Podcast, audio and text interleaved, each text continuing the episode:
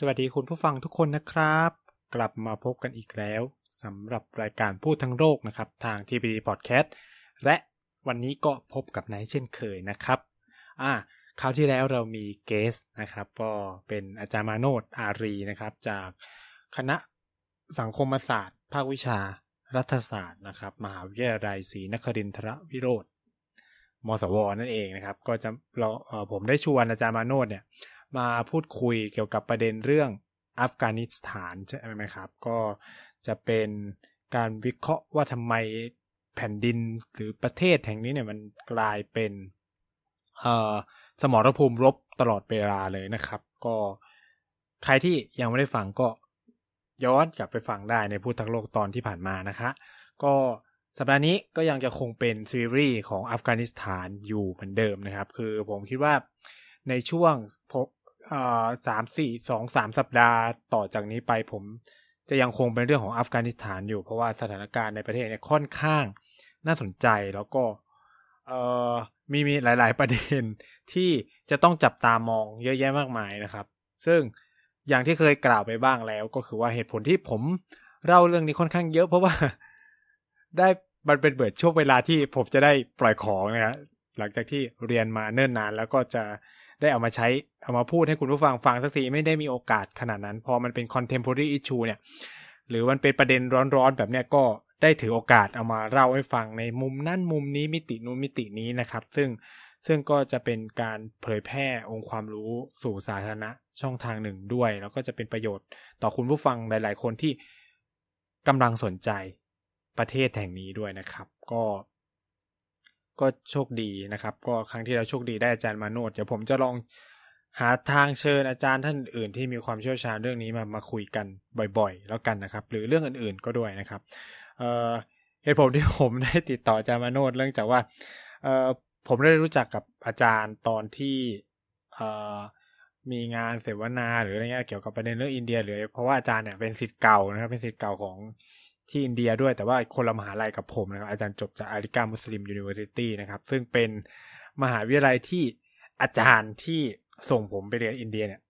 ท่านจบมาแล้วก็เลยแบบเป็นวงวิชาการที่รู้จักกันก็เลย แล้วผมก็ติดตามผลงานอาจารย์อยู่ด้วยนะครับ ก็ทำให้ได้มีโอกาสแลกเปลี่ยนพูดคุยกัน แล้วก็พอประเด็นพวกนี้ก็เลยได้ได้คุยกันมากขึ้น แล้วก็เออได้เชิญอาจารย์อาจารย์ก็ใจดีเมตตามากก็ก็ได้มาคุยกันนะครับอะฮะ เข้าเรื่องแล้วกันนะครับ หลังจากเกินมาประมาณสามสี่นาที วันนี้ผมจะพยายามกระชับทำความเข้าใจสั้นๆ มีประเด็นเล็กๆน้อยๆ ซึ่งเรื่องที่เราจะมาคุยกันวันนี้เนี่ย ก็จะเป็นการอัปเดตสถานการณ์ของอัฟกานิสถานในช่วงหนึ่งเดือนที่ผ่านมา คือผมเล่าไปในเทปที่ชื่อว่าเกิดอะไรขึ้นที่อัฟกานิสถานเนี่ย มันก็จะเป็นเหตุการณ์ที่เกิดขึ้นในช่วงประมาณ เดือนกรกฎาคมกลางกลางเดือนใช่ไหมแต่ว่าเนี่ยผ่านมาหนึ่งเดือนเนี่ยมันเกิดอะไรขึ้นเยอะมาก เยอะมากจริง คือ แม้กระทั่งเทปที่แล้วที่ผมคุยกับจามาโนดก็ถือว่าแทบจะเอาไปแล้วนะ คือแบบในหลายในหมายถึงว่าในสถานการณ์ปัจจุบันเนี่ยมันเปลี่ยนไปแบบเยอะมาก แล้วก็คือ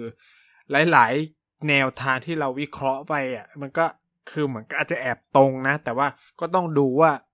กลุ่มตาลิบันเนี่ยจะจะตัดสินใจไปในทิศทางไหนนะครับ คือมันมันมีประเด็นอย่างนี้ว่า ในช่วงสัปดาห์ที่ผ่านมาผมย้ำนะ ในช่วงสัปดาห์ที่ผ่านมาเนี่ย มันเกิดความเปลี่ยนแปลงเยอะมากเลย คือถ้าใครฟังในเทปที่แล้วเนี่ยครับ ก็จะได้ทราบว่ากลุ่มตาลิบันเนี่ยมีฐานที่มั่นอยู่ในเขตชนบทเป็นส่วนใหญ่เนาะ คือก่อนนี้เขาเคลมว่าเขายึดแผ่นดินอัฟกานิสถานได้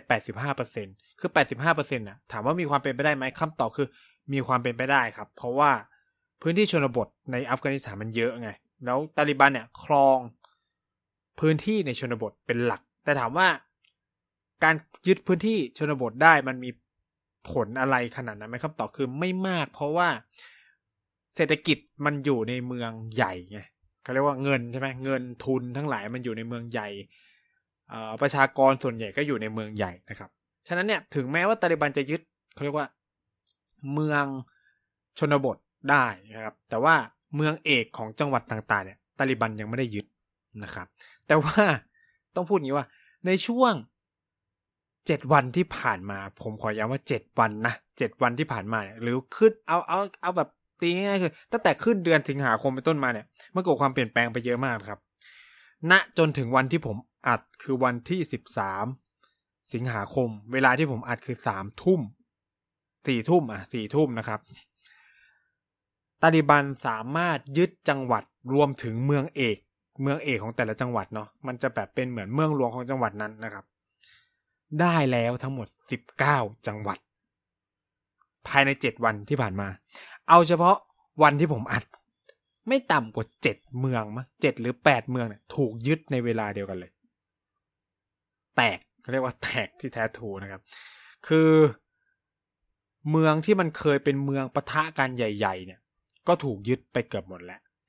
เอ่อไม่แน่ใจว่าผมเคยเล่าในประเด็นของเมืองอย่างเฮรัตไปเลยอย่างเอ้ยผมคงเล่าแหละเพราะว่ามันเป็นประเด็นที่คุณยูทูบเบอร์สาวเนี่ยไปอยู่เมืองนั้นนะครับ ปัจจุบันเฮรัตแตกเรียบร้อยแล้ว หลังจากเมื่อเดือนที่แล้วยังสู้กันอยู่เนาะหรือมันโดนล้อมมาตั้งแต่ต้นกรกฎาคมนะครับ ก็ปัจจุบันนี้สถานะคือแตกแล้วนะครับตาลิบันยึดได้แบบเบ็ดเสร็จเรียบร้อย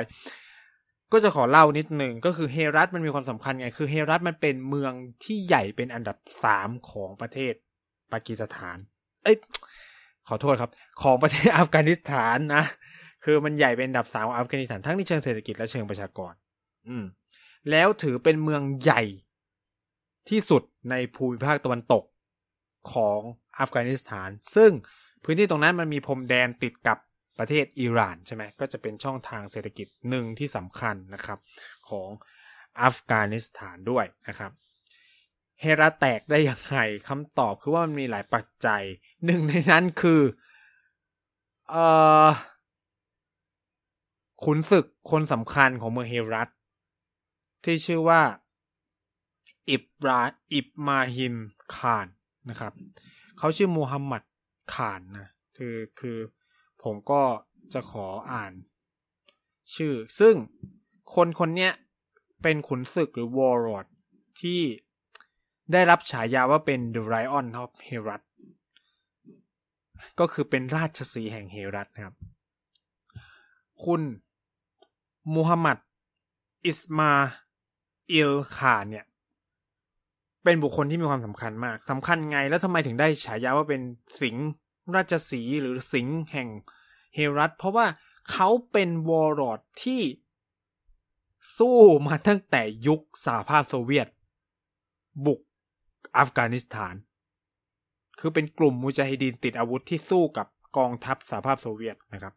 แล้วก็เป็นหนึ่งในสมาชิกคนสำคัญของกลุ่ม Northern Alliance หรือพันธมิตรฝ่ายเหนือนะฉะนั้นเนี่ย ความเป็นเขาก็คือเขาค่อนข้างจะต่อต้านกลุ่มตาลิบันนะครับ เออโดยครับ เมื่อเดือนที่แล้ว ถ้าใครติดตามเพจกระแสเอเชียใต้ ก็จะเห็นว่า ผมได้เขียนเรื่องปะทะเดือดในเฮรัตใช่ไหมซึ่งคนหนึ่งที่ออกมาช่วยกองทัพอัฟกานิสถานสู้กับกลุ่มตาลิบันเนี่ยหลังจากโดนล้อมมาหลายเดือนเนี่ยก็คือ คุณอิสมาอิลคานเนี่ยแหละ คุณขุนศึกคนเนี้ยถามว่าแกอายุเท่าไหร่ก็คือเจ็ดสิบกว่านะ คือจับอาวุธตอนวัยเจ็ดสิบกว่านะครับ สู้กับกลุ่มตาลิบันนะครับ แต่วันนี้สถานการณ์ได้เปลี่ยนไปแล้ว คุณอิสมาเอลได้ยอมจำนนต่อกลุ่มตาลิบันเรียบร้อยแล้ว และตามเนาะอันนี้ผมก็ใช้คำตามคำอ้างและรายงานของโครศกกลุ่มตาลิบันเนี่ย ก็ระบุว่าคุณคารเนี่ย ได้นำพาผู้สนับสนุนและกองกำลังของเขาทั้งหมดเข้าร่วมกับกลุ่มตาลิบันเป็นที่เรียบร้อยแล้ว คือก็ต้องบอกแบบนี้ว่า ข้อมูลที่ออกจากกลุ่มตาลิบันมันก็เป็นพบพากันด้าเป็นโฆษณาชวนเชื่อของกลุ่มตาลิบันในส่วนหนึ่งส่วน คือในอีกมิติหนึ่งมันก็มีสำนักข่าวอย่างรอยเตอร์ แล้วก็มีนักวิเคราะห์หลายคนก็รายงานว่าเออมันเป็นข้อตกลงร่วมกันนะครับ ของกองทัพอัฟกานิสถาน ในในเฮรัตนะครับ ผู้ว่าการจังหวัดเนาะคุณข่านแล้วก็ กลุ่มกองกำลังตำรวจซาฟา ซึ่งจะเป็นแบบเป็น special force นะครับ ตัดสินใจว่าจะยกเมืองนี้ให้กับตาลิบันแลกกับ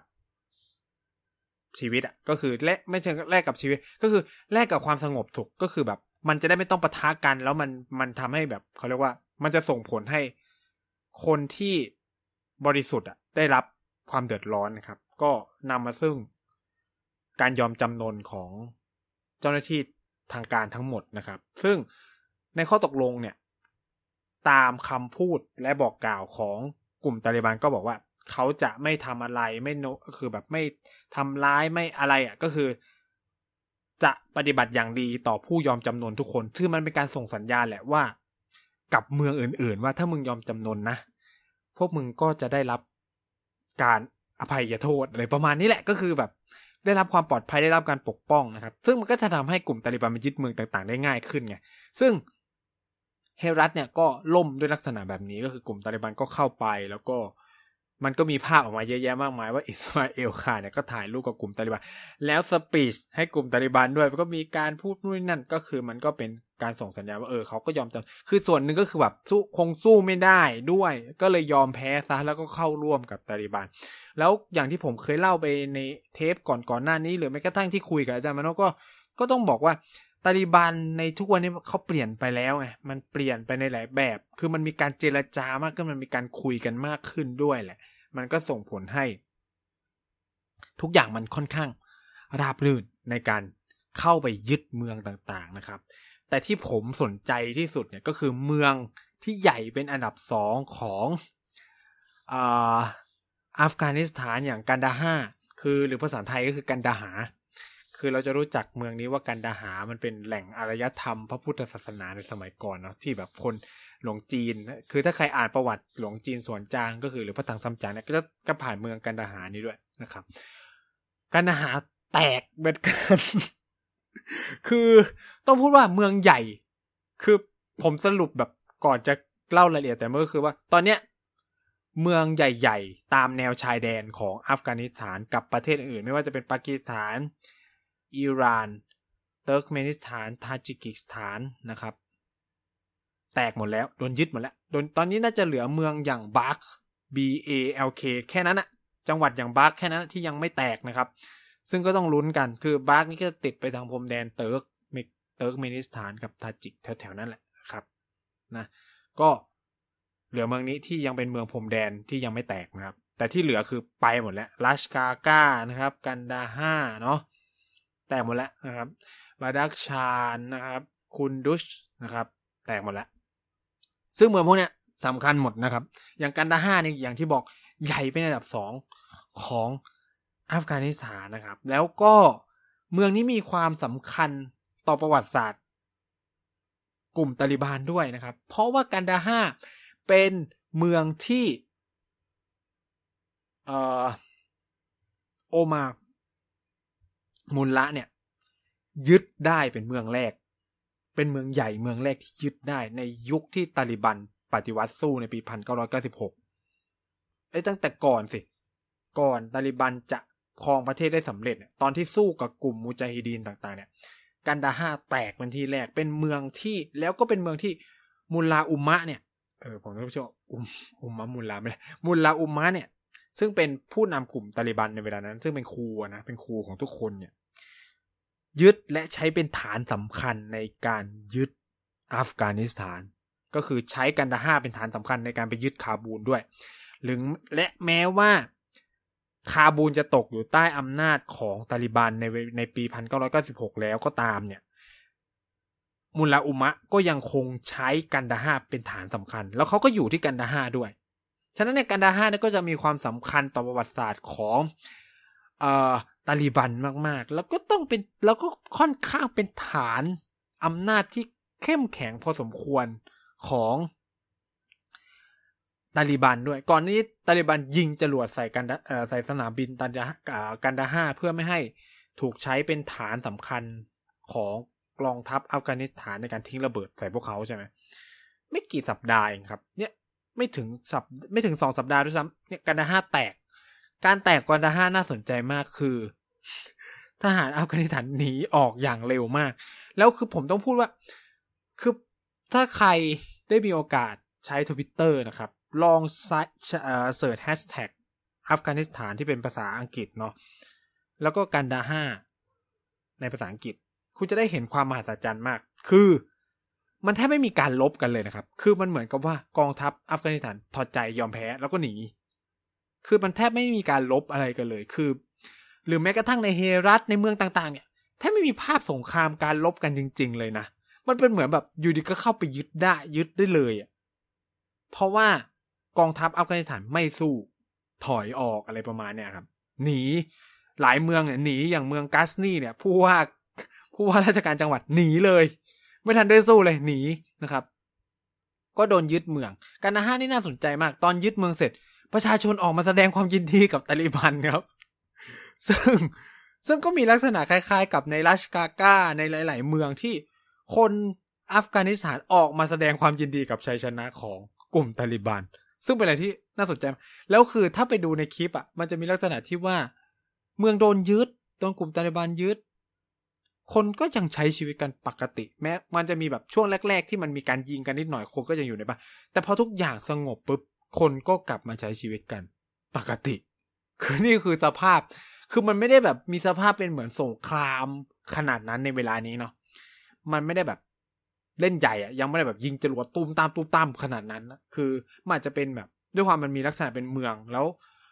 กลุ่มตาลิบันก็ไม่ต้องการสร้างความเสียหายกับเมือง เพราะว่าเขาก็อยากไม่อยากปกครองบนซากปรักหักพังถูกไหมครับเขาก็คงจะใช้วิธีการแทรกซึมขนเข้าไป แล้วก็รอบสังหารหรือไม่ก็ใช้อาวุธปืนอะธรรมดาแหละสู้ยึดอะไรเงี้ย ซึ่งตรงเนี้ยมันทำให้ กองทัพอัฟกานิสถานเสียเปรียบ มันเป็นลักษณะการลบแบบกึ่งกองโจรด้วย แล้วก็คือถามว่ากองทัพอัฟกานิสถานมีอาวุธยุทโธปกรณ์ที่ดีไหมมีมีเครื่องบินมีนู่นมีนี่ แต่ถามว่าจะใช้ได้ไหมคำตอบคือใช้ไม่ได้ คุณจะใช้ยังไงในเมื่อแบบ เฮ้ยตาลิบันมันแทรกซึมอยู่ในเมืองอย่างกันดาห้าคุณจะเอาเครื่องบินทิ้งบอมไปอ้าวมันก็โดนชาวบ้านโดนนู่นนี่นี่มันก็เข้าทางตาลิบันเข้าไปอีกถูกไหมก่อนหน้าเนี่ย มันมีเคสที่ ก็ตาลิบันเนี่ยเข้าไปยึดบางอำเภอหรือบางเมืองได้แบบเนี้ยนะครับ แล้วก็ใช้แล้วคือเอาคนของเขาไปรักษาในโรงพยาบาลใช่ไหมสิ่งที่รัฐบาลอัฟกานิสถานทำคืออะไรก็ส่งเครื่องบินไปถล่มโรงพยาบาลชิบหายครับ โดนคนด่าครับ เพราะว่ามันไม่ได้มีแค่คนของตาลิบันที่รักษาอยู่มันก็มีชาวบ้านชาวช่องคนคือ แล้วการถล่มโรงพยาบาลมันก็ผิดหลัก การทำสงครามสิทธิมนุษยชนนู่นนี่นั่นอยู่แล้วนะครับ มันก็เลยทำให้ภาพลักษณ์ของรัฐบาลอัฟกันก็ค่อนข้างจะไม่ดีด้วยนะครับ คือเนี่ยมันเป็นลักษณะยุทธวิธีทางการลบของของกลุ่มตาลิบันที่ใช้คนเยอะ อาวุธแทบไม่มีอะไรเลยนะผมพูดจริง คือมีแค่ปืนเอเคแค่นั้นอะหรือแบบเอออาจจะมีจรวดบ้างนิดหน่อยอะไรเงี้ย คือแบบถ้าเทียบแสนยานุภาพกับกองทัพอัฟกันเนี่ยรถเฮมวี่ที่เป็นหุ้มเกาะยังไม่มีเลย คือใช้รถคือแอบเออแอบบอกแบรนด์นิดหนึ่งตอยต้ใช้ตอยต้ลบเลย คือเขาดัดแปลงตอยต้แล้วก็ลบเลยครับ แล้วก็เนี่ยการดาห้าแตกด้วยความงงแบบนี้นะกาสนี่แตกซึ่งเป็นเมืองหรือจังหวัดที่อยู่ห่างจากอ่าคาบูลแค่ประมาณแบบร้อยกว่ากิโลเมตร จังหวัดอย่างรากอ หรือรอกาสนะครับรอกาสเนี่ยก็เป็นจังหวัดที่ติดกับคาบูลสามสิบกิโลนะครับ คือมันเรียกได้ว่า กลุ่มตาลิบันเนี่ยเหยียบจมูก เหยียบจมูก รัฐบาลอัฟกันแรงมากๆนะครับ ที่พีกกว่านั้นคือว่าเมื่อไม่เมื่อไม่กี่สัปดาห์ก่อนหน้าเนี่ยเอ่อรัฐบาลอัฟกานิสถานนำโดยประธานาธิบดีอาชาฟกานีเนี่ย พูดในรัฐสภาแล้วก็นำเสนอแผนความมั่นคงแห่งชาตินะครับ แผนความมั่นคงปลอดภัยแห่งชาติก็นำเสนอปุ๊บอาจจะตามนู่น แต่ว่าข้างในค่อนข้างกลวงนิดนึงนะก็คือแบบไม่ค่อยมีรายละเอียดนะครับ ก็คือโดนกลุ่มตาลิบันโจมตีว่ามันเป็นแบบเพราะพากันด้าเป็นการแบบเขาเรียกว่าอะไรเหมือนกับว่าเป็นจิตวิทยาเพื่อพยายามจะบอกว่าเอ้ยฉันไหวยังสู้ไหวแต่จริงๆแล้วไม่มีอะไรนะครับ อันนี้เป็นการโจมตีจากกลุ่มตาลิบันต่อรัฐบาลอัฟกานิสถาน ซึ่งรัฐบาลอัฟกานิสถานก็ยืนยันว่าสู้ไหวนู่นนี่นั่นนะครับ วันนั้นเลยครับ วันนั้นเลยครับ เกิดระเบิดที่บ้านของรักษาการรัฐมนตรีว่าการกระทรวงกลาโหม คือตอนนี้เหมือนรัฐมนตรีของอัฟกานิสถานมันอยู่ในสภาพรักษาการเยอะมาก ผมก็ไม่รู้ว่าทำไมถึงใช้คำว่ารักษาการเนาะ คือมันไม่ได้เป็นแบบรัฐมนตรีจริง ๆอะ่ะก็คือมันเป็นรัฐมนตรีจริง ๆ แหละ แต่มันใช้คำว่ารักษาการนะครับ ก็คือโดนบอมโดนกลุ่มตาลิบัน กลางเมืองคาบูล นี่คือสภาพที่กำลังเกิดขึ้นในอัฟกานิสถานตอนนี้ คือผมเล่ามันอาจจะดูขำเนาะแต่คนอัฟกันจริง ๆอะที่เขาสนับสนุนรัฐบาลค่อนข้างเครียด คือผมพูดเลยเพื่อนผมหลายคน ค่อนข้างเครียดนะครับ เพราะว่าเขาหลายคนก็เป็นเจ้าหน้าที่ของรัฐอะไรเงี้ย คือมันอยู่ในสภาวะที่ กูจะยอมแพ้หรือจะจะเชื่อกับรัฐบาลนี้อะไรเงี้ย ซึ่ง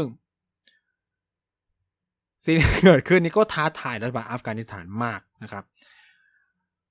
แล้วในช่วงสัปดาห์ที่ผ่านมาที่เมืองต่างๆ มันโดนยึดไปเยอะๆๆเนี่ย สิ่งที่มันเห็นได้ชัดเลยคือว่า มันเกิดความฝ่อ ความอ่อนใจละเหี่ยใจ ความท้อแท้ของ กลุ่มต่างๆ ที่สนับสนุนรัฐบาลอัฟกานิสถาน ผมว่าส่วนหนึ่งที่เฮรัตแตกกันดาห้าแตกก็เป็นส่วนหนึ่งมาจากสิ่งเหล่านี้ด้วยนะครับ ยกตัวอย่างเช่น บุคคลในรัฐบาลอัฟกานิสถานอย่างรัฐมนตรีว่าการรักษาการรัฐมนตรีว่าการกระทรวงการคลัง ตัดสินใจลาออก โดยไม่บอกสาเหตุนะลาออกปุ๊บวันนั้นเลยครับ วันที่ประกาศลาออกลาออกผ่านทวิตเตอร์ด้วยนะ ประกาศลาออกผ่านทวิตเตอร์ วันนั้นเลยครับ พาครอบครัวเดินทางออกนอกประเทศ นี่คือสภาพของอีลิทคือต้องบอกว่ารักษาการรัฐมนตรีกระทรวงการคลังเขาก็ค่อนข้างมีเงินอะเออมันเป็นนักธุรกิจที่มาเป็นนักการเมืองไม่คือเขามีเงินนู่นนี่นั่นแหละเออนะครับ ก็คือพาครอบครัวนี้ออกนอกอัฟกานิสถานเลย คือมันส่งคือคือเอาแค่นี้ว่าบุคคลสำคัญในคณะรัฐบาลยังไม่มั่นใจในคณะรัฐบาลเลย ถามว่าแล้วประชาชนน่ะ คนธรรมดาจะเอาอะไรไปมั่นใจเข้าใจไหมจะเอาอะไรไปมั่นใจกับรัฐบาลอัฟกานิสถานในเวลานี้ที่แบบ คุณเสียเมืองสำคัญเมืองใหญ่อย่างกันดาฮาและเฮรัตไปได้ยังไงนะครับ แล้วสภาพ แบบเนี้ยยังมีหน้ามาบอกว่าสู้ไหวนะครับ แล้วความอ่อนกำลังของรัฐบาลเนี่ย มันยังเห็นได้ชัดในสภาพที่ว่า ช่วงสัปดาห์นี้ที่ผ่านมาเนี่ยครับ มันมีการเจรจาเสร็จสันติภาพอัฟกานิสถาน เป็นอัฟกานอัฟกานิสถานพีทอกหรือฟอรัมนะครับ ซึ่งจะมีตัวแทนของรัฐบาล อัฟกานิสถาน ซึ่งนำโดยอับดุลลาอับดุลลานะครับ แล้วก็ตัวแทนของกลุ่มตาลิบันเนี่ยมาคุยกันที่เมืองโดฮาประเทศกาตาร์นะครับ เมืองหลวงของกาตาร์นั่นแหละโดฮาเนี่ยซึ่งเขาจะใช้เขาจะไม่เจอกันหน้า ตัวต่อตัวเนาะมันจะเป็นลักษณะที่ว่าฝ่ายหนึ่งส่งข้อเสนอให้คนกลางอย่างรัฐบาลกาตาแล้วก็รัฐบาลจากาตาก็จะเป็นตัวกลางที่ส่งข้อเสนอเนี่ยให้ทั้งสองฝ่ายพิจารณานะครับ มันจะมีลักษณะอย่างนี้ ซึ่งซอสนะเขาใช้ซอสแหล่งข่าวนะครับแหล่งข่าวในฝ่ายรัฐบาลอัฟกานิสถานนะครับ ออกมายืนยันกับสำนักข่าวอย่าง AP รอยเตอร์แล้วก็อาจาซิล่าด้วย นะครับว่า รัฐบาลอัฟกานิสถานได้มีการเสนอว่าจะแบ่งอำนาจการปกครองร่วมกันกับกลุ่มตาลิบันนะครับ นี่ถือว่าเป็นข้อเสนอที่น่าสนใจ เพราะถ้าใครไปฟัง ที่ผมคุยกับจามาโนดเราทั้งสองคนก็คุยกันว่า แนวทางเนี้ยมันเป็นแนวทางที่ ทุกฝ่ายอยากจะเห็นที่สุดใช่ไหมว่าจะมีการแชร์อำนาจการซึ่ง ซึ่งอาจารย์มาโนเนี่ยก็ได้พูดถึงประเด็นเรื่องแบบเคสของเลบานอนนู่นนี่นั่นใช่ไหมนะครับ แต่ที่ผมอยากให้คุณผู้ฟังเนี่ย ลองคิดลองพิจารณาทบทวนอีกสักนิดหนึ่งก็คือว่า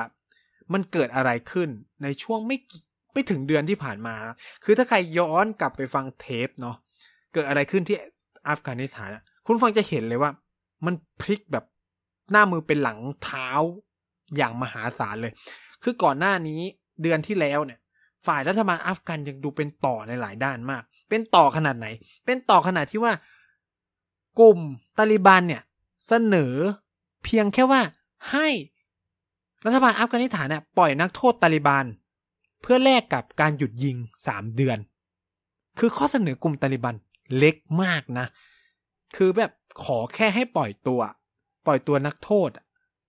แลกกับหยุดยิงสามเดือน ซึ่งก็จะทำให้รัฐบาลอัฟกันมีเวลาเตรียมตัวนู่นนี่นั่นใช่ไหมแต่สิ่งที่เกิดขึ้นคืออะไรรัฐบาลอัฟกานิสถานก็คือมั่นใจในความแข็งแกร่งตัวเองมากก็คือ ไม่รับข้อเสนอนี้ มันก็เลยทำให้กลุ่มตาลิบันไม่อยากจะคุยอีกต่อไป แล้วก็เริ่มเป็นจุดเริ่มต้นของการไล่ยึดเมืองต่างๆ นั่นเอง นี่คือจะบอกว่า risk management แล้วก็ security management security analysis analysis ของฝั่งรัฐบาลอัฟกันเรียกว่าล้มเหลวนะครับ คือถ้านับจนถึงวันนี้อาจจะเรียกได้ว่ามันเป็นความล้มเหลวเลยก็ว่าได้ เพราะว่ามันเห็นได้ชัดเลยอะว่าคือตอนเนี้ยตาลิบันได้เปรียบเยอะมาก คือคุณยึดได้สิบเก้าจังหวัดอะครึ่งประเทศจากสามสิบสี่จังหวัดอะ คือคุณไปต่อในหลายนะคือจะบอกว่าการยึดเมืองต่างๆของกลุ่มตาลิบันเนี่ยมันเริ่มต้นจากอะไรนี่ไงผมก็จะย้อนให้ฟัง มันเริ่มต้นจากการที่รัฐบาลอัฟกานิสถานไม่รับข้อเสนอเขา ฉะนั้นเขาต้องทำอะไรบางอย่างเพื่อกดดันรัฐบาลอัฟกานิสถานให้ยอมรับข้อเสนอเขา นั่นก็นำมาสู่การยึดเมืองต่างๆแต่ทำไปทำมาผมคิดว่าตาลิบันคงไม่คิดว่า เฮ้ยตรูจะยึดได้เยอะขนาดนี้อะเออ มันก็เลยเป็นสภาพที่ว่า คุณกลายเป็นว่า ตอนเนี้ยแทนที่ตาลิบันจะมาง้อรัฐบาลอัฟกานิสถาน กลายเป็นรัฐบาลอัฟกานิสถานเนี่ยหันหน้ามาง้อกลุ่มตาลิบันแทนนะครับ เห็นได้ชัดคือข้อเสนอการแชร์อำนาจนี่มันคือมันไปไกลเกินกว่าการที่จะแบบปล่อยนักโทษแล้วนะ คือมันคือการแบบ กูต้องเสียอำนาจให้กับตาลิบันและยอมรับเลยอะ ก็เหมือนเป็นการยอมรับว่า เฮ้ยคุณสู้ตาลิบันไม่ไหวอะในช่วงที่ผ่านมา มันก็ต้องมา กลับมาสู่คำถามว่า แล้วกลุ่มตาลิบันจะยอมรับข้อเสนอนั้นไหมนะครับ ว่าเขาจะยอมแชร์อำนาจไหม มันก็เป็นคำถามใหญ่เหมือนกันว่า ฉันก็ยึดมาได้ครึ่งประเทศแล้ว จะไปต่อหรือพอซัมนี่อันวะมันมันควรจะไปต่อหรือพอแค่นี้อะซึ่งแนวโน้มก็คือว่านักวิเคราะห์จำนวนไม่ใช่นักวิเคราะห์ธรรมดานะแต่เป็นหน่วยข่าวกองของสหรัฐอเมริกาเนี่ย ได้มองแล้วก็วิเคราะห์ด้วยว่า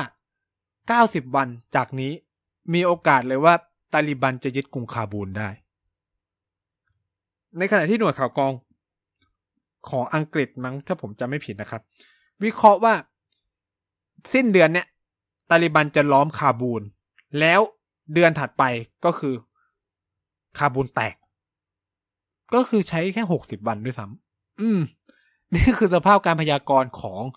บรรดาอดีตพันธมิตรของรัฐบาลอัฟกานิสถานนะครับ อันนี้ต้องพูดกันแบบนี้ ก็คือว่า คือมันไม่เห็นแวว คือไม่มีใครพิจิกว่ารัฐบาลอัฟกันจะกลับมาชนะได้เหมือนที่เขาพูดว่าหกเดือนทุกอย่างจะกลับสู่สภาพปกติอะไรเงี้ย มันมีแหล่งข่าวคือมันมีสำนักข่าวของอิหร่านนะครับ รายงานว่าซึ่งต้องบอกว่ายังไม่มีการยืนยันเนาะว่าเมื่อคืนวันที่สิบสองเนี่ย มันก็คือเช้าวันที่ 13 นะครับ รัฐมนตรีว่าการกระทรวงกลาโหมของสหรัฐอเมริกาได้โทรคุยกับประธานาธิบดีอาชาฟกานีแล้วก็บอกว่า ประธานาธิบดีอาชาฟกานีควรลาออก เพื่อเปิดทางให้เกิดการเปลี่ยนผ่านรัฐบาล คือคือเขาจบแค่นี้ไง ผมเลยไม่รู้ว่าไอ้คำว่าเปลี่ยนผ่านรัฐบาลคือ คนใหม่ของฝั่งรัฐบาลอัฟกันขึ้นมามีอำนาจหรือเปลี่ยนผ่าน รัฐบาลอัฟกานิสถานสู่การแชร์อำนาจระหว่างตาลิบันและกลุ่มอื่นๆ หรือเปลี่ยนผ่านสู่การปกครองของกลุ่มตาลิบันอันเนี้ยคือผมไม่ไม่แน่ใจ แต่ว่ามันสะท้อนให้เห็นเลยว่า มันเกิดปัญหาแน่ๆแหละแล้วความเชื่อมั่นต่อรัฐบาลอัฟกันเนี่ยมันตกหวบหวบหวบแล้วความพ่ายแพ้ของรัฐบาลอัฟกานิสถานในหลาย ๆ ที่เนี่ย มันมีความตลกมากนะครับ คือถ้าถามว่า ถ้าเราจะคุยกันต่อในประเด็นว่า เฮ้ย อะไรมันเป็นปัจจัยที่ทำให้เมืองต่างๆ มันล่มไวขนาดนี้นะครับทำไมพวกข้าราชการพวกผู้ว่าการรัฐต่างๆ มันหนีออกนะครับ ทหารยอมจำนนนู่นนี่นั่นนะครับหนึ่งในปัจจัยสำคัญเลยคือการทุจริตเนาะคือเพื่อนผมที่เป็นคนอัฟกันเนี่ย ก็ยังพูดเลยว่าแบบ ทุกคนเนี่ยเชียร์กองทัพอัฟกันนะ แต่ไม่ได้เชียร์รัฐบาลอัฟกันที่แบบคอร์รัปชันจนแบบบั่นทอนกำลังใจของบรรดาทหาร คือมันมีการทุจริตเอ่อเบี้ยทหาร มีการทุจริตงบประมาณด้านอาวุธ การเบิกกระสุนนู่นนี่นั่น มันมีการทุจริตเอาอาวุธไปขายให้ตาลิบันอีกนะครับ นู่นนี่นั่น คือสิ่งนี้มันบั่นทอนกำลังใจของบรรดาทหารทั้งหมด คือคำถามคือคุณจะสู้ทำไมในสภาพที่รัฐบาลคุณไม่ได้แคร์อะไรกับคุณเลยอะแล้วคือแบบ รัฐบาลอยู่ที่คาบูล ไม่ได้มาเห็นไม่ได้มาอยู่ในพื้นที่สู้รบ มันก็เลยเกิดสภาพที่ว่า แม้กระทั่ง special force นะครับ คือกองกำลังรบพิเศษของอัฟกานิสถานยังยอมแพ้ คุณคุณคิดสภาพว่า คุณเทรนทหารพวกเนี้ยมายี่สิบกว่าปีอะ่ะเขาไม่ทันได้สู้เลยเขายอมแพ้แล้ว มันเกิดอะไรขึ้นกับสภาพของรัฐบาลอัฟกานิสถานในเวลานี้ นี่คือแบบมันอธิบายได้หมดเลย คือแบบ คนที่ปกครองประเทศมา 20 ปี เททหารเพื่อจะมาสู้กับกลุ่มตาลิบัน20 ปี พอเอาเข้าจริงปุ๊บทหารพวกนี้ถอดใจ หนี ยอมแพ้ไปเข้าร่วมกับตาลิบันนะครับ คนที่สนับสนุนรัฐบาลอัฟกานิสถานปัจจุบันก็คือไปเข้าร่วมกับอัฟกันไปเข้าร่วมกับตาลิบันเยอะแยะมากมายเลย อย่างแก้ของเฮรัตผมก็เล่าไปแล้วเห็นไหมอิบมาเอลขานก็ไม่ทนนะครับ คือตูก็จะไม่เอาพวกของกูไปเสี่ยงนะฮะให้กับรัฐบาลที่ไม่ทำอะไรเลย เพื่อนะครับ ฉะนั้นก็ไปเข้าร่วมกับตาลิบันดีกว่า อย่างน้อยก็รอดแล้วก็ยังคุยกันได้ว่า เออ ฉันขอดูแลพื้นที่ตรงนี้อย่างนี้อย่างนี้ได้นะ เออ ซึ่ง ล่าสุดก็คือก็คือวันวันที่สิบสามเนี่ยครับ ตอนช่วงดึกเนาะก็คือช่วงที่ผมอัดเลยเออกลุ่มตาลิบันเพิ่งออกแถลงการณ์มาว่าก็คือ เมืองต่างๆที่เขายึดได้เนี่ย ก็สามารถใช้ชีวิตกลับไปเป็นปกติได้เลย ไม่ต้องมีการไม่มีเคอร์ฟงเคอร์ฟิวนะครับ คือ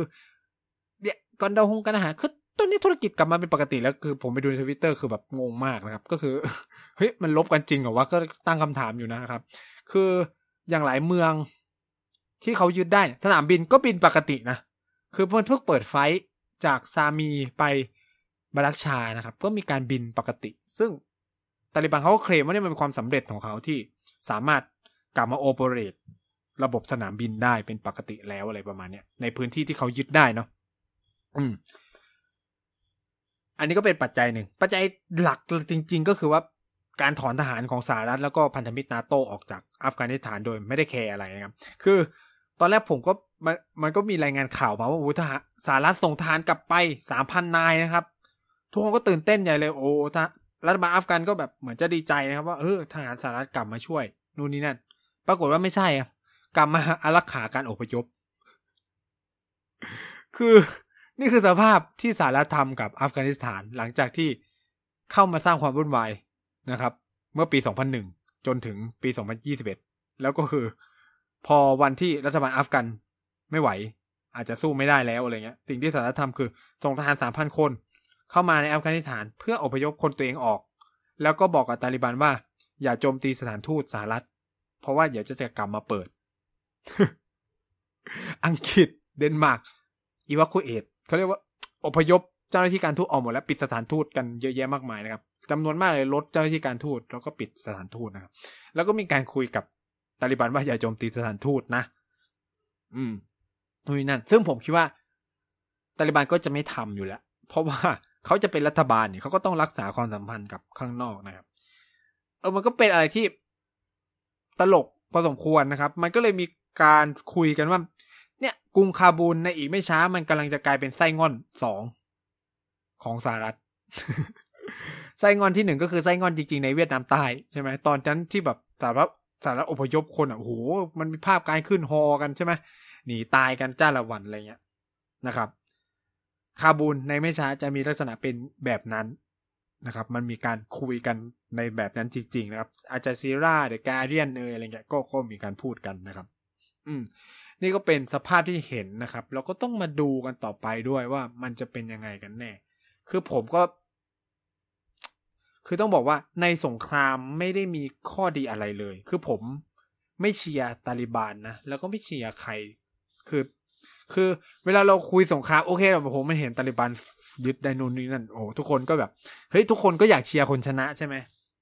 เข้าใจแล้วโอ้ก็จะแบบ เฮ้ยตาลิบันต้องชนะนู่นหรือใครมองในประเด็นว่าเออรัฐบาลอัฟกันต้องชนะ เพื่อจะเป็นโลกเสรีบลาบลาบลาแต่ว่ามันมีคน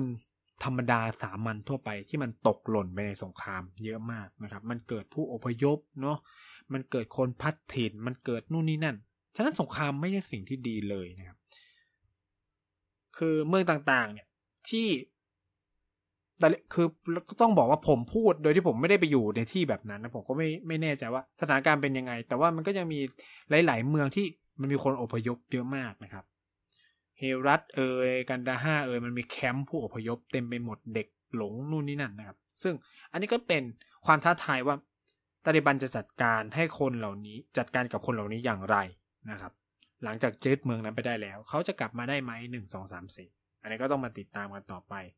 นะครับ แล้วก็ รัฐบาลอัฟกานิสถานจะอยู่ได้ อีกนานไหม หรือว่าจะกลับมาได้รับชัยชนะได้มากน้อยแค่ไหน อันนี้ก็ต้องเป็นประเด็นที่ต้องติดตาม แต่ที่สำคัญที่สุดเลยก็คือว่าการคุยสันติภาพเนี่ย มันจะจบยังไง คือมันเริ่มมีการส่งสัญญาณจากมหาอำนาจต่างๆนะครับ หลายสิบประเทศ จีน อินเดียสหรัฐอังกฤษ และหลาย ๆ ประเทศที่มีความสำคัญในเวทีโลกเนี่ยลงความเห็นร่วมกันว่าจะไม่ยอมรับรัฐบาลที่มาจากการใช้อาวุธในการครองอำนาจ ฉะนั้นนั่นหมายความว่าถ้าตาลิบานอยากได้รับการยอมรับก็ต้องเปลี่ยนผ่านอำนาจภายในอัฟกานิสถานผ่านการเจรจาเท่านั้น ซึ่งเวทีการเจรจาสันติภาพเป็นทางออกที่ดีที่สุดนะคือผมคิดว่า กลุ่มตาลิบันจะบีบจนรัฐบาลอัฟกันยอมแพ้ คืออาจจะไม่ได้เข้าไปฆ่าหรืออะไรอย่างนี้นะ ก็คือทำทุกวิถีทางเพื่อบีบให้ยอมแพ้รัสละอำนาจ แล้วก็กลุ่มตาลิบันก็เข้าไปมีอำนาจ ผมคิดว่ามันจะมีลักษณะเป็นแบบนั้นมากกว่าการที่จะแบบ กลุ่มตาลิบันจะยื้อยุดเข้าไปบุกอะไรประมาณเนี้ย ซึ่ง ก็ต้องติดตาม ผมอาจจะวิเคราะห์ผิดก็ได้นะครับ แต่ผมว่าอยากจะเขียนว่าแนวทางมันจบแบบสันติมากกว่าจะจบแบบ civil war จบแบบ civil war คือเอ่อตาลิบันเข้าไปยึดคาบูลได้ด้วยการใช้กองกำลังใช่ไหมรัฐบาลอัฟกันไม่ยอมก็ติดอาวุธสู้กันไปสู้กันมา ชาวบ้านก็เดือดร้อนนะครับ ซึ่งอันเนี้ยอาจจะเป็นแนวทางที่ไม่ควรจะเกิดขึ้นนะครับ ก็ ผมคิดว่าตาลิบันเนี่ยต้องการเป็นรัฐบาลที่ได้รับการยอมรับจากเวทีโลกฉะนั้น ให้จับตาเวทีคุยสันติภาพว่าตาลิบันจะเสนออะไรกลับไป ให้กับรัฐบาลอัฟกานิสถาน ผมไม่แน่ใจว่ามันจะแชร์อำนาจได้จริง ๆ หรือเปล่า หรือแชร์ในลักษณะแบบไหนอันนี้คือเราต้องมาดูกันต่อไปว่า มันจะมีการแชร์อำนาจในในมิติไหนมุมไหนอะไรเงี้ยครับ ก็ยังต้องติดตามกันต่อไป คือบอกเลยว่าเรื่องนี้อีกยาวแล้วก็น่าติดตามมาก เพราะว่ามันมีความสำคัญต่อทุกคนนะ เรื่องอัฟกานิสถานไม่ได้เป็นเรื่องที่แบบไกลตัวนะ คือแอบบอกนิดนึงก็คือว่า ถ้าอัฟกานิสถานมันเกิดปัญหาการกลับมาของกลุ่มก่อการร้ายเนี่ย มันก็จะกลับมา แล้วมันมีความสำคัญยังไง เพราะว่ามันมีความสำคัญคือ กลุ่มอย่างไอซิสเองเนี่ยก็มีอิทธิพลต่อกลุ่มก่อการร้ายในภูมิภาคเอเชียตะวันออกเฉียงใต้ด้วยนะ ในฟิลิปปินส์ในมาเลในอินโดนีเซียในหลายๆประเทศ ในไทยเนี่ยยังไม่ปรากฏชัดเจน ซึ่งก็หวังว่าจะไม่ปรากฏนะครับ ก็ยังไงก็คงต้องติดตามกันต่อไปว่า มันจะมีลักษณะยังไงบ้างกับสถานการณ์ในอัฟกานิสถาน ซึ่งบอกเลยว่าอัปเดตกันวันต่อวัน ผมนี่ดูวันต่อวันวันต่อวัน แทบจะชั่วโมงต่อชั่วโมงเลยครับ คือ เมื่อตอนเช้าตาลิบันยึดได้แค่ประมาณสิบเอ็ดสิบเมืองสิบสิบเอ็ดเมืองประมาณนี้ครับ กลางวันเนี่ยสิบห้าเนี่ยตอนกลางคืนสิบเก้าแล้ว เร็วมากคือไปแบบฟุบฟุบฟุบฟุบอย่างที่บอกนั่นแหละ ปัจจัยสำคัญเลยก็คือ การทุจริตในกลุ่มรัฐบาลอัฟกานิสถาน มันก็นำไปสู่การถอดใจ การถอดใจก็นำมาสู่กับผู้สนับสนุนต่างๆ ก็ออกหมดนะครับ ก็ไม่มีใครเอาด้วยและนี่ก็เลย ผมคิดว่าถ้ารัฐบาลอัฟกันยังแก้จุดนี้ไม่ได้เนี่ย มันก็จะนำไปสู่ปัญหาในอนาคตของเขาแน่ๆซึ่ง ซึ่งออรองประธานาธิบดีอะก็ยังคงยืนยันว่ารัฐบาลอัฟกันจะสู้ แต่ผมก็ไม่รู้ว่ามันจะสู้ในมิติไหนอะคือก็ต้องบอกว่าหลังจาก กลุ่มตาลิบันเนี่ยยึดเมืองใหญ่ ๆ ทั้งหลายได้เนี่ยเขาจะไม่ได้อ่อนแอลงนะเขาจะแข็งแกร่งขึ้นหนึ่งคือ คนธรรมดาทั่วไปก็จะมองว่าโหแล้วถ้าตาลิบันมามันก็เกิดเฟียเฟียก็ถอดใจก็ไปเข้ากับตาลิบัน สิ่งสำคัญอีกอย่างนึงคือว่า ไอ้เมืองเหล่าเนี้ยมันเป็นคลังแสงครับ มันคือคลังแสง อย่างคุณดุสเนี่ย มันเป็นคลังแสงของกองทัพสหรัฐที่ทิ้งไว้ให้ รัฐบาลอัฟกานิสถาน รถเฮมวี่โดรนเอ่ยปืนใหญ่นู่นนี่อยู่นี่หมด ก็โดนเอาไปกินเหมือนกันนะครับ กันดาฮงกันดาฮาร์เนี่ยเฮลิคอปตงเฮลิคอปเตอร์เครื่องบิน โดนยึดหมดเลย เออ เนี่ยคือสภาพที่มันเกิดคือคือมันกลายเป็นเสริมเขี้ยวเล็บให้กับกลุ่มตาลิบันนะครับ ผมพูดตรงนี้เลย แม้ว่ากลุ่มแต่ผมไม่แน่ใจว่ากลุ่มตาลิบันจะมีคนขับเครื่องบินเป็นไหมหรืออะไรเงี้ยนะแต่ก็คือว่าหนึ่งคือ สัพพะกำลังสัพพะอาวุธของรัฐบาลคาบูลลดไปอย่างเยอะแน่นอน สภาพเช่นนี้ไม่ได้เกิดประโยชน์กับรัฐบาลอัฟกันอย่างแน่นอน ก็เลยต้องมาดูกันต่อไปว่ามันจะเป็นยังไงครับก็ ก็เดี๋ยวก็จะมาอัปเดตให้ฟังเรื่อยๆเนาะสัปดาห์หน้าผมจะคุยเรื่องบทบาทของอินเดีย ต่ออัฟกานิสถานว่าแล้วอัฟกานิสถานมันมีอินเดียเข้าไม่มีบทบาทยังไงในอัฟกานิสถานแล้ว อัฟกานิสถานมันมีบทบาทมีความสำคัญอย่างไรกับกับอินเดียนะครับ ก็อันนี้ก็บอกไว้ก่อนเลยนะครับสัปดาห์นี้ก็ประมาณนี้ครับ ยังไงฝากติดตามรายการของ TV Podcast ทุก ๆ รายการนะครับ ไม่ว่าจะเป็น Back for the Future นะครับเกียร์กายก็สิบนะครับ พูดทั้งโลกของไนท์นะครับ แล้วก็เด็กสร้างชาตินะครับ ก็ติดตามกันได้สำหรับใครที่อยากติดตามแบบอัปเดตข่าวสารที่ไม่อยากรอ ไม่อยากรอเนาะไม่อยากรอแบบ ไม่อยากรอ ตัวพอดแคสต์นะครับ ก็ไปติดตามได้ที่ Twitter at nice talk th นะครับ n i c e t a l k t h นะครับ ก็ไปติดตามได้ที่ Twitter นี้นะครับ มันคือ Twitter ของพูดทั้งโลกเลยนะครับ หรือเพจนะครับ เพจใน Facebook นะครับกระแสเอเชียใต้ X เครื่องหมายคูณนะครับ พูดทั้งโลกนะครับ หรือพิมพ์เขาพูดทั้งโลกอย่างเดียวก็ได้ หรือพิมพ์คำว่ากระแสเอเชียใต้อย่างเดียวก็ได้นะครับ ผมก็จะไป เขียนบทวิเคราะห์ อัปเดตข้อมูลเกี่ยวกับอัฟกานิสถานประเทศต่างๆ ในเอเชียใต้อยู่เรื่อยๆ รวมถึงจีนด้วยนะครับ ก็ก็จะมีเขียนออกมาเรื่อยๆนะครับเผื่อใครอยากไปติดตามกันนะครับสัปดาห์นี้ก็ประมาณนี้ขอบคุณคุณฟังที่ฟังกันมาถึงจุดนี้ มีคำถามข้อสงสัยอะไร ติดแฮชแท็กพูดทั้งโลกถามกันมาได้ หรือแท็ก at night talk th ใน Twitter มาถามกันได้นะครับ เราพูดคุยแลกเปลี่ยนกันได้ เพราะว่า นี่มันคือความสวยงามของอการแลกเปลี่ยนองค์ความรู้นะครับ คือทุกคนควรมีสิทธิ์ มีเสียงที่จะ voice เรื่องที่ตัวเองคิดเรื่องที่ตัวเองพิจารณาออกมานะครับ แม้ว่าความเห็นเราจะไม่ตรงกัน แต่เราคุยกันได้ เราฟังกันได้นะครับ แม้ว่าจุดจบจะจบด้วยเราต่างฝ่ายต่างเอ่อไม่เชื่อไม่เขาเรียกว่าไม่ไม่ได้ยอมรับในข้อเสนอของกันและกัน แต่อย่างน้อยเราได้คุยกัน ได้แลกเปลี่ยนกันว่าเออคุณมีมุมมองทัศนคติแบบนี้ ผมมีมุมมองทัศนคติแบบนี้นะครับ ซึ่งสังคมที่ดีควรจะเป็นแบบนี้ เราควรจะคุยกันได้ บนพื้นฐานของความสงบสุขนะครับ คือเริ่มที่คุยกันก่อน ดีกว่าเริ่มที่ใช้กำลังกันก่อนนะครับ สัปดาห์นี้ลาไปก่อนไว้พบกันใหม่สัปดาห์หน้า สวัสดีนะครับ